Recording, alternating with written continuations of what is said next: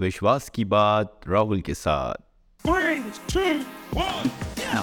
Hello दोस्तों मैं स्वागत करता हूँ एक और नए एक्साइटिंग एपिसोड में of the believer show with RD आज हम लोग बात कर रहे हैं सच्चे समर्पण की। तो एक राजा पहली बार गौतम बुद्ध के दर्शन करने अपने पास के अमूल्य स्वर्णाभूषण लेकर गया था।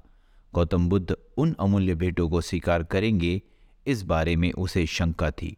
सो उसने अपने दूसरे हाथ में एक सुंदर गुलाब का फूल भी ले लिया। उसे लगा, भगवान बुद्ध, अस्वीकार नहीं करेंगे। तो बुद्ध से मिलने पर जैसे ही उसने अपने हाथों में रखा, आभूषण आगे बढ़ाया।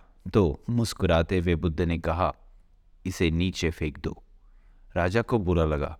फिर उसने अपने आभूषण फेंकते हुए दूसरे हाथ में पकड़ा हुआ गुलाब। बुद्ध को अर्पण करने की कोशिश की। यह सोचकर कि बुद्ध इसे भी ले लेंगे।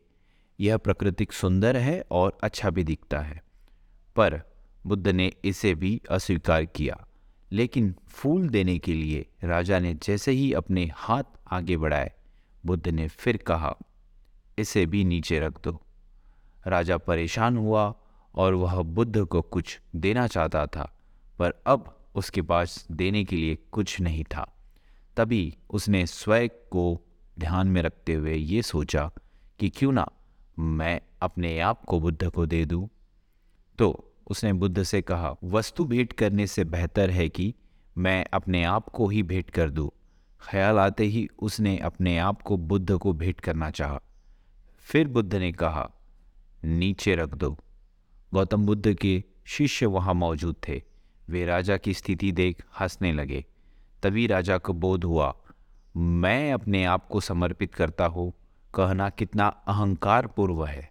मैं अपने आप को समर्पित करता हूँ, यह कहने में समर्पण नहीं है, क्योंकि इसमें मैं बना हुआ है।